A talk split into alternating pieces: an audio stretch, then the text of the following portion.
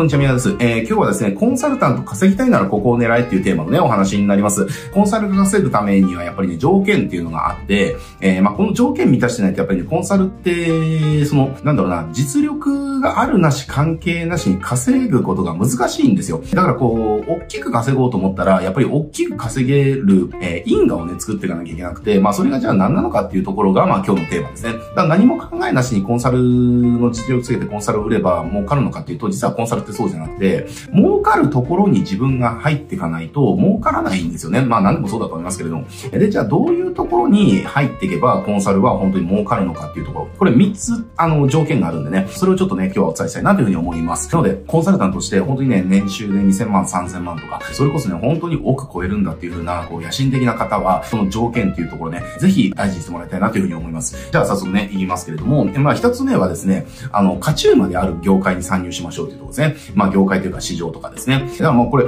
極端し、まあ勝ち馬って何なのかというと、好景気なところです。で、かつ、勝ち馬で居続けてるところっていうのかな。だから例えばタピオカみたいなところ、タピオカとか最近だと分かりやすいと思うんだけれども、あの、タピオカめっちゃブームになったじゃないですか。まあなんかもう街歩けばどこもかしこもタピオカだらけで、その SNS 開けばどこもかしこもね、だみんながタピオカのなんか写真上げてるみたいなね。えー、で、ニュースとかもなんとかタピオカ、なんとかタピオカとかすげえ取り上げられてて、そのタピオカっていうところのその、多分あれ第5次ぐらいのブームだと思いますけれども、まあタピオカってバブルになったわけですよ。だからそのタピオカっていうところはあの時は儲かったかもしれないけれども、でも今どうなりましたってほとんどタピオカ屋なんかないですよねって話。ニュースでもやんないし、SNS でも見ないしっていうところで、あんだけ騒がれてどこ行っちゃったみたいな。で、あれっていうのは、ブームの時は確かに勝ち馬だったかもしれないけれども、でも数年で終わりましたよねっていう。だからそういったところではなくて、10年先でも勝ち馬のところっていうのが実はあるんですよ。だからそこに参入することで、あの、本当に不景気知らずだし、えー、まず何よりも勝ち馬っていうところは高額なんですよね、案件が。単純に単価が高くなります。で結局コンサルって単価高くならないとその収入上がらないじゃないですか。やっぱりやれる数が決まってるから。ね、限られてるから、結局究極のところ、その数を増やせないんであれば単価を上げる以外で、その収入って上げることができないから、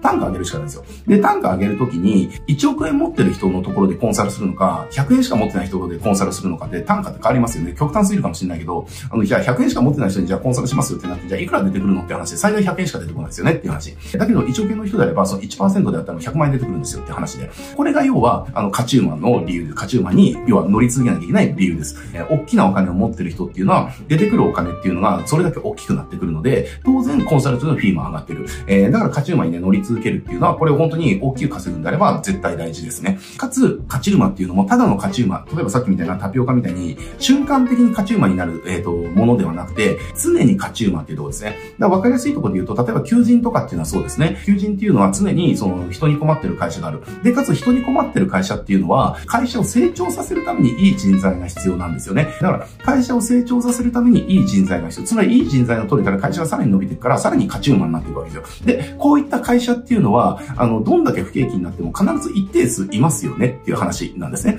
だから、求人っていうところをやっていくと、とその勝ち馬っていうのは必ずいる状態なので、コンサルとしては、会社は変わるかもしれないけれども、その、ジャンルとしては変わらないから、常に勝ち馬に乗り続けることができたりするんですよ。えだからその高額になるし、高単価だしっていうところですね。で、二つ目っていうのが、えっと、需要と供給のバランスが崩壊してるところですね。勝ち馬でかつ需給バランスがおかしいところを見つけられたらもうほんと最高ですね。需給バランスがおかしいっていうことはどういうことかっていうと、要は課題とか問題があるのに対して、そこの解決策となる供給源っていうのが足りない状態なわけですね。だから例えば、求人ってていうところで考えていくと、求人媒体っていうところは需要と供給が供給の方がはるかに大きい状態になっちゃってる。だけど、優秀な人材を集めるためのその戦略的なコンサルっていうところであれば、需要と供給っていうのは需要の方がはるかにまだ大きい。供給っていうのは全然足りない状態なわけですよ。だからコンサルタントとしては、まあ媒体的なところで参入していっちゃうともう劣等者になっちゃうから、その供給の方が多いところで参入してるから難しくなっちゃうんだけども、でも、その求人コンサルタントとして入っていくんであれば、供給の方が少ないから、割とスムーズにね、獲得できる。で、この需要と供給っていうのが、その、バランスがね、需要のが大きいところっていうのは、やっぱり案件の獲得が容易になってる。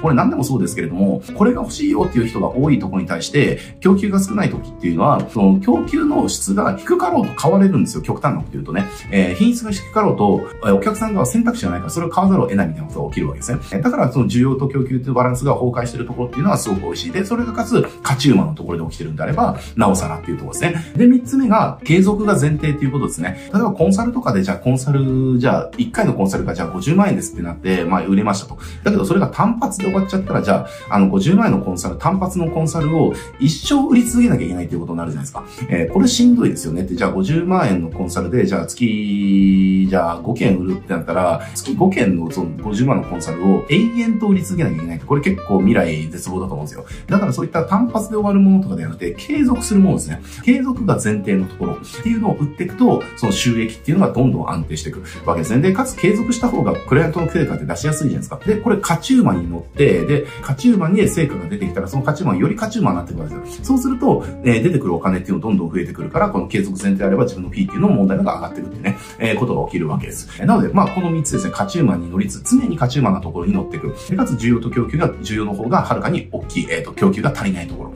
で、かつ継続が前提のところですね。この3つの条件を満たす案件であったりだとか、業界であったりだとかっていうところが、実はコンサルが本当に大きく稼ぐために満たさなきゃいけない3つの条件っていう感じですね。だから今、自分があの収入がなかなか伸びないなとかっていうふうに悩んでるんであれば、おそらくこの3つのどれかが満たされてないはずです。どれかが欠けてるはず。1つかもわかんないし、2つかもしれないし、3つ全部欠けてるのかもしれない。えー、だから収入を伸ばしておこうと思ったら、あの、ここの3つっていうのはまず、備わったところに自分が参入していくっていうことをね、えー、やらなきゃいけませんよっていうところですね。この3つを無視しちゃっても絶対コンサルって収入上がっていかないので、まずはね、本当に収入を上げていきたいんであれば、この3つを満たしてるところに参入していくっていうところをね、ぜひあの、やってってもらいたいななというふうに思いますね。